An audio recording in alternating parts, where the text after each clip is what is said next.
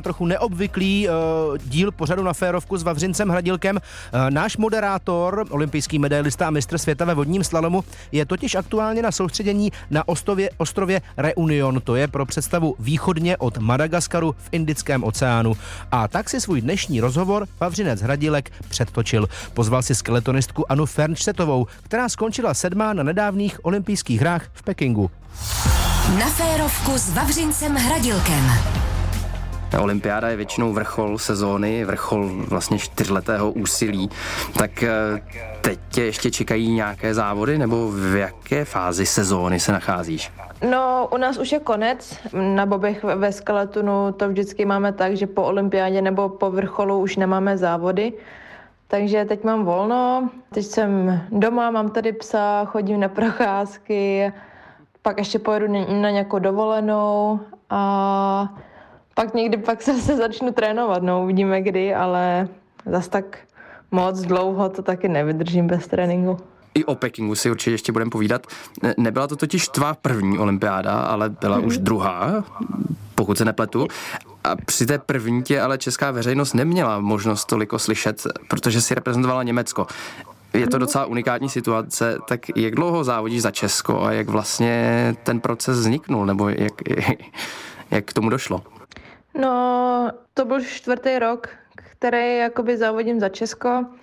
A vlastně po, po olympiádě 2018 jsem se rozhodla jakoby odejít z Německa, protože jsem tam měla no, problémy s trenérem nebo trenér, jako eh, to už nefungovalo.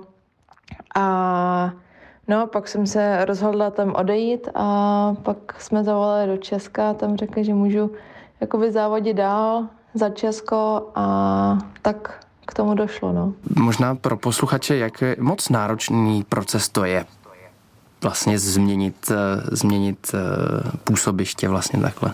Čistě ta změna nebyl jakoby velký problém, protože mám oboje občanství. Ty formuláře a takové věci, to bylo docela jednoduchý, ale jak jakoby skeleton v Česku nebyl, tak jsem eh, vlastně začala z, nuly, že jo. Úplně, já jsem byla ve velkém týmu mm, a to do dlouhodobě a pak jsem vlastně začala sama od nuly, takže na začátku to bylo náročný, ale nějak jsem se jako, nějak jsem to zvládla a myslím, že teď to funguje docela dobře. Byly tam třeba i chvilky vlastně těsně po tom přestupu nebo před, po tom rozhodnutí, kdy jsi říkala, že to byla chyba?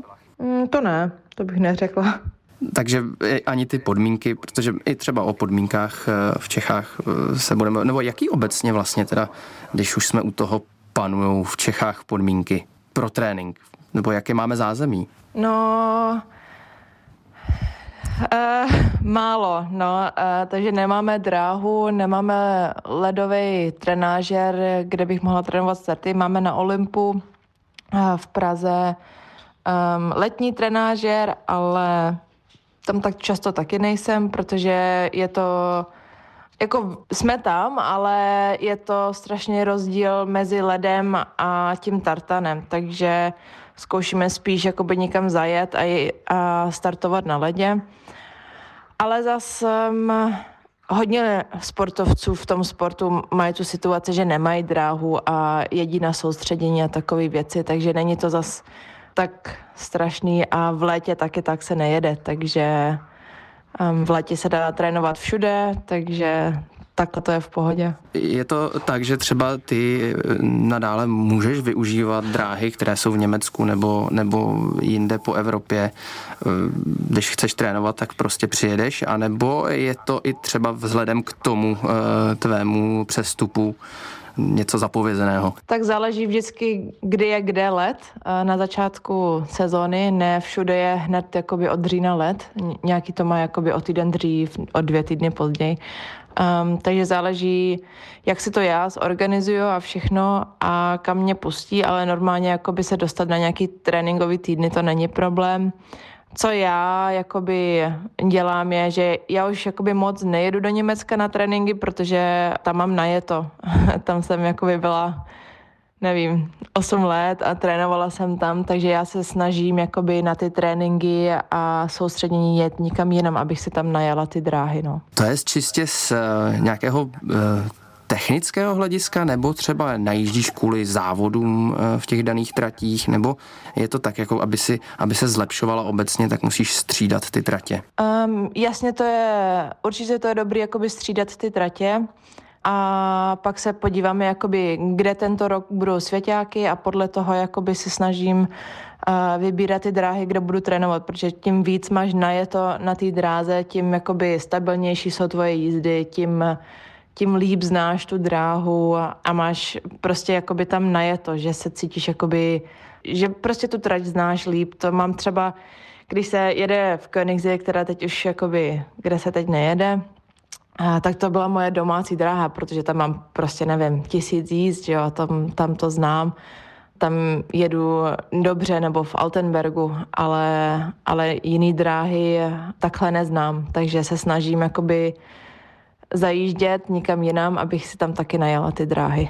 Existuje třeba u těch nejlepších týmů eh, něco jako je ve Formuli 1, že oni mají vlastně ty tratě v nějakých počítačích a je třeba pomocí virtuální reality nebo něco takového. Eh, je třeba, je možný si takhle ty tratě naučit, i když samozřejmě ne fyzicky na místě, ale třeba předem si je nastudovat prohled? Um, jo, pomáhá to jakoby do nějaký míry, že jakoby když ta trať je nová, a tak si na ty videa můžeš, máme jakoby natáčený videa s GoPročkem, tak si to můžeš na to kouknout, že se dostaneš do toho rytmu, že nejseš překvapená, že jako ta zatáčka vypadá, když ji projdeš strašně velká, ale vlastně tam seš jenom vteřinu, tak ať z toho nejseš jakoby úplně překvapená, ale ten let a ta dráha se tak změní každý týden, každý měsíc, každý rok. Um, jsou prostě ty rozdíly v tom, takže jakoby se naučit tu dráhu a jaký technicky hezky zjet, to se přes, přes ty, tu virtuální realitu nenaučíš. Ta dráha se mění v průběhu třeba sezóny, tím, jak je ten let oježděný, nebo, nebo jak, jak se může změnit, protože to je beton přeci, ne? Nebo není? No, je to beton, ale třeba v říjnu tam je míň let, protože začátek sezóny a na konci roku tam je víc let, takže se to mění a ty tlaky se mění a všechno takové věci a jakoby pracuje se na té dráhy. Třeba dáš jakoby, nevím, v té zatáčce může být 50 cm ledu, ale na konci ti dají jakoby jenom 30 cm, pak to udělá jakoby my k tomu říkáme jako čtveřec, že to je jakoby potřebuješ být přesná, nebo když tam byli sankáře, tak to je všechno takový hladký strašně. Um, takže mění se to během té sezóny furt. Poslouchej Sport. Radiožurnál Sport. Ty jsi se vůbec dostala ke skeletonu. To není úplně tradiční sport. Jak k tomu došlo? Uh, tak my jsme se stěhovali z Frankfurtu do Berchtesgadenu Um, a bracha já jsme dělali gymnastiku a tady nebyl uh, gymnastický klub dobrý, takže jsme řekli, že to zkusíme tady v Alpech jako se zimním sportem a bracha šel pak na snowboard a No, já jsem přemýšlela, co bych mohla dělat ve 14, to už jako nějaký sport jen tak nezačneš. A protože tady byla ta dráha, tak jsem tam šla a zeptala jsem se, jestli můžu něco vyzkoušet. No a... Byl to skeleton poprvé, nebo jak, jak přijde 14-letá holka uh, nahoru na dráhu a zeptá se, jestli to může sjet, nebo jak to funguje? No, uh, my máme tady sportovní školu, takže um, jsme měli dost lidí, kteří jakoby ty různé sporty všechny dělali, takže jsem se s nimi jakoby bavila ale vlastně jsem šla na tu dráhu a chtěla jsem vyzkoušet saně a to mi taky řekli, že jsem moc stará. Skeleton jsem vůbec ani nechtěla dělat. Já jsem pak se zeptala ještě na Bobby a to ve 14 jsem byla mladá a pak řekli, no tak můžeš vyzkoušet skeleton. A pak jsem si vyzkoušela skeleton a tak jsem u tom zůstala. Jak moc velký je rozdíl mezi saněma a skeletonem, abychom teda tady byli úplně korektní a všechno si vysvětlili? Jo, no tak eh, největší rozdíl asi je, že my máme ten sprint na začátku a pak ležíme na břiše a oni to se roz, rozjedou jakoby rukama a pak leží na zádech.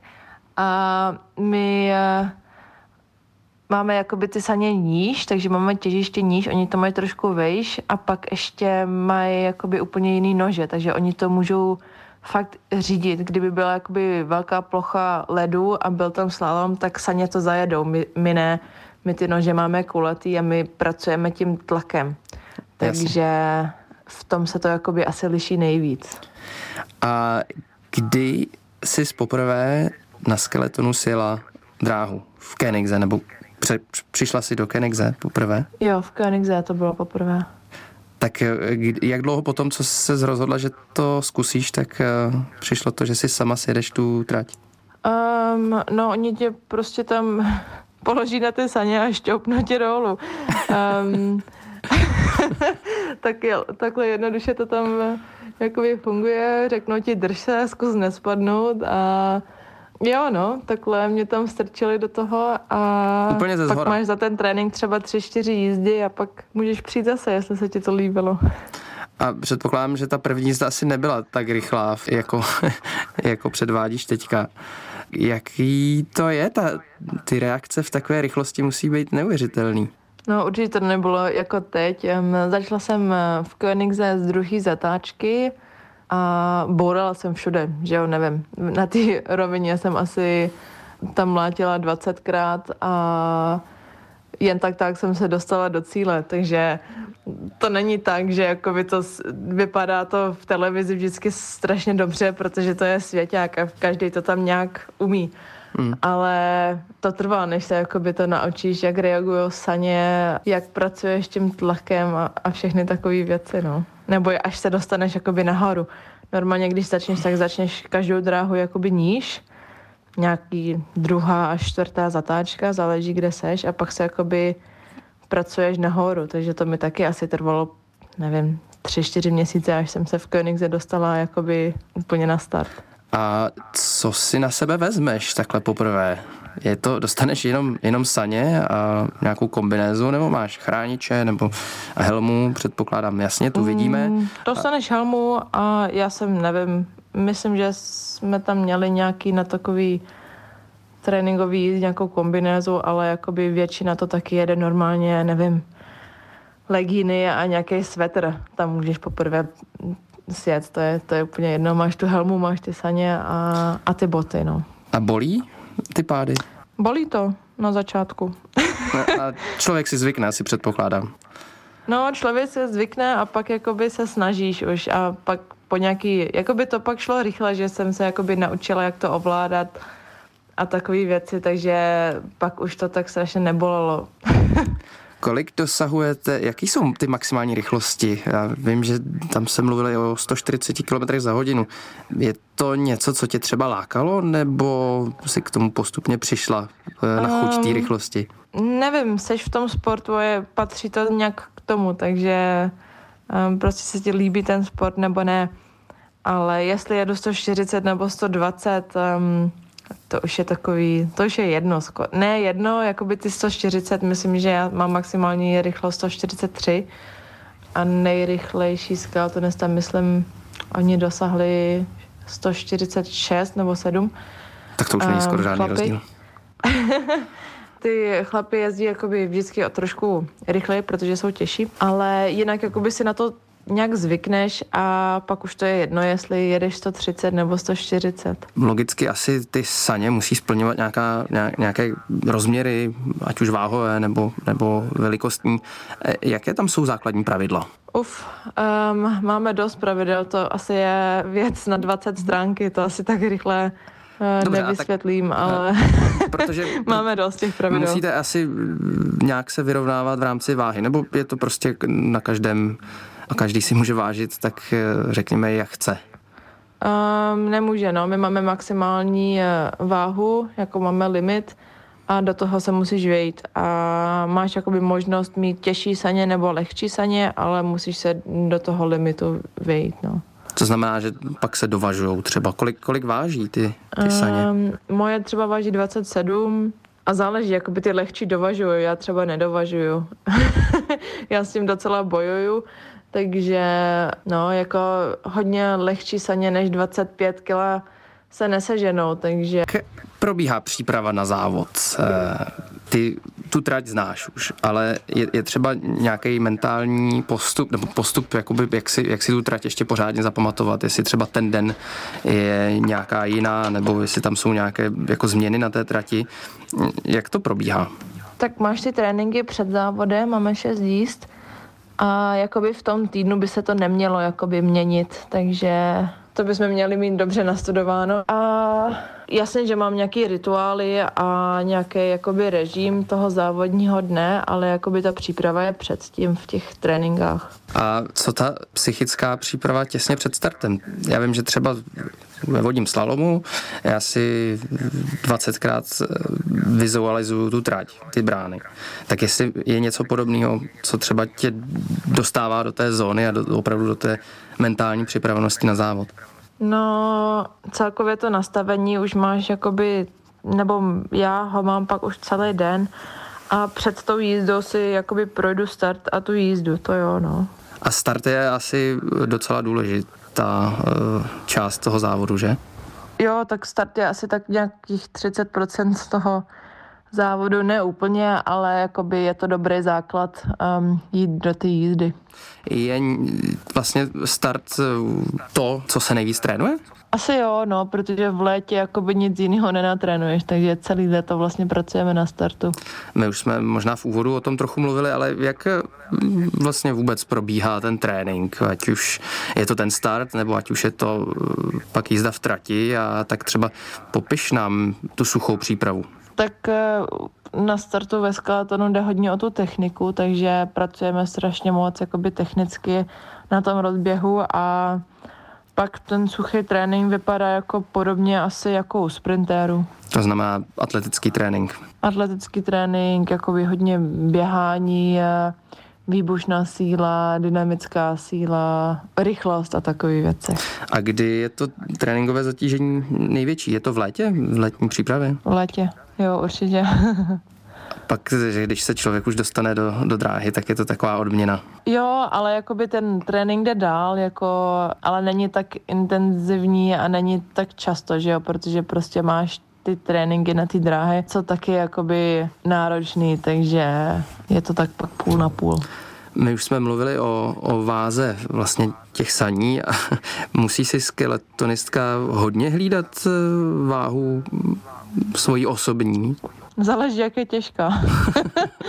jak je to třeba u tebe? no tak když jsi jakoby u tom limitu jakoby blízko, tak si to jasně musíš hlídat. Když už nedáš, jakoby, když už nemáš nějaký extra závaží v saních, který můžeš vyndat, tak, um, tak si to musíš hlídat. No. My jsme mluvili o tom, že eh, tvé saně váží kolem 27 kg.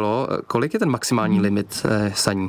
102 po první jízdě, takže musíš do toho počítat helmu, boty, kombinézu, všechno, co jakoby potřebuješ na ten závod a že jakoby piješ a jíš jo, během toho závodu a po první jízdě pak jdeš na váhu. Aha, takže vlastně vy máte čtyři jízdy a, a v průběhu je, se normálně. počítá s, nějakým, s nějakou ztrátou. Četl jsem, že když jsi zmínila helmu, že tvá helma před olympiádou v Pekingu musela projít jakousi certifikací. Co to bylo?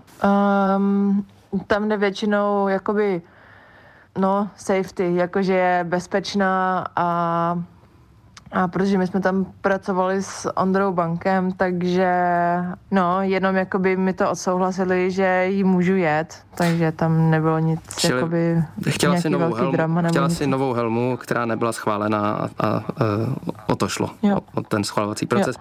Jo. Jaký jsou třeba vymoženosti, co se týče skeletonu, nebo ať už třeba i aerodynamiky, kombinéz, je to něco, na čem ty největší týmy e, pracují, co by mohlo zrychlovat? No, na tom pracuje asi každý. Tak na kombinézách. Na čem se nejvíc pracuje teda? No, tak jako na všem. Ten výrobec, co dělá ty saně, tak aby ty saně byly co nejvíc aerodynamicky. Um, pak na ty kombinézy jsme hodně pracovali s Don Quiet a teď s Ondrou na tou helmou. Jde to všechno jenom do nějaký míry, jako nejde tam vymyslet nějaký extrémně, jakoby, co by byla úplná nějaká výhoda. Ale snažíme se jakoby i tak z toho dostat jakoby co nejvíc. Těsně před eh, olympiádou v Pekingu uh, zjistila jednu neúplně příjemnou zprávu ohledně tvého zdraví. Byla ti diagnostikovaná cukrovka, tak uh, jaký to bylo odcestovat do Pekingu po takovéhle diagnoze, takovéhle verdiktu? No, bylo to docela nepříjemné překvapení, takhle těsně před olympiádou. No, eh, příprava by mohla být lepší, ale jako nedá se nic s tím teď dělat. Um, dostali jsme to nějak eh, pod kontrolu. Mám jakoby skvělou doktorku, která jakoby, kterou jsem mohla psát v noci, v denně, jakoby ta furt byla jakoby v kontaktu se mnou, takže jsme to nějak zvládli přes tu olympiádu nebylo to furt jakoby jednoduchý, že jakoby dostaneš diagnózu a pak se všechno spraví a dostaneš inzulin a je to vyřešený. Um, strašně hodně na to má vliv, uh, musím přemýšlet o každém jídle, nějaký trénink uh, způsobí jakoby takhle na tebe, jiný trénink zase úplně jinak a hlavně jsem jakoby neměla jakoby moc času to všechno zjistit, že jo. Teď taky jsem chytřejší, než jak jsem byla na olympiádě, takže je to... Jo, no, tak nějaký den to je super a cítím se fakt líp než předtím, ale nějaký dny to taky je strašně těžký a nevím, a nevím, kde byla chyba nebo proč to takhle je a takový, takové věci, no. Chápu to tak, že jedeš dál v tréninku ve, ve sportovní kariéře a byl třeba moment, kdy jsi smyslela, že kvůli tomu budeš muset eh, sport omezit?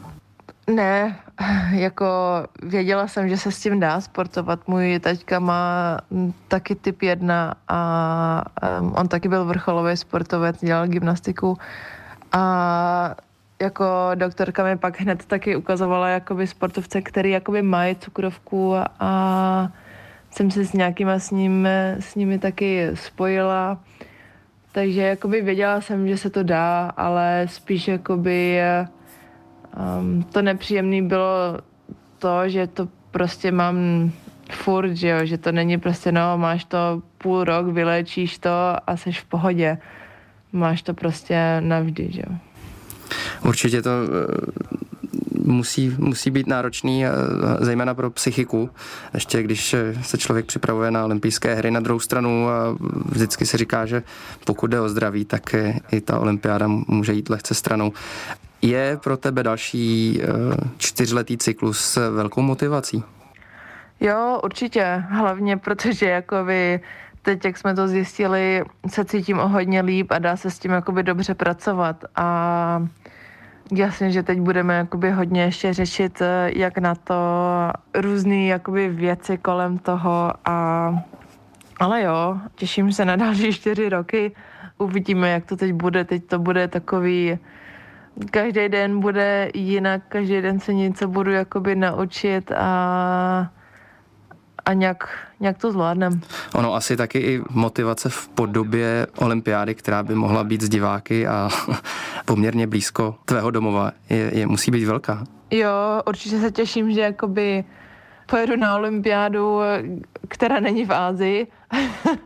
v té Číně to bylo jakoby docela hustý s těma opatřeníma všechno, takže doufám, doufám, že už nebude covid, nebo že to už nebudu tak extrémní a budou, um, budou tam moct přijet jakoby rodina, kámošky a všechny um, a jo, no, tak uh, to se určitě těším. A miluju Itálii, takže to je velká motivace. To jsem se chtěl zeptat, jestli třeba budete mít v následujících eh, sezónách možnost eh, na té olympijské trati eh, závodit i třeba světové poháry nebo, nebo jiné vrcholy? Uh, jakoby máme pravidlo, že ten rok před olympiádou by na té dráze měl být světový pohár a musí nám jakoby nabídnout nějaký počet jakoby tréninkových jízd před tou olympiádou. Co bude předtím, se neví. Oni to musí postavit nově, takže záleží, jak dlouho jim to bude trvat, jak, jak rychle se tam bude moct jet, ale normálně ten rok před olympiádou by tam měl být světový pohár. Tuším, že v Číně asi tam ten předolympijský rok byl vynechán, takže vy jste na tu trať jeli tak trochu z fleku. Jaký to bylo tohle?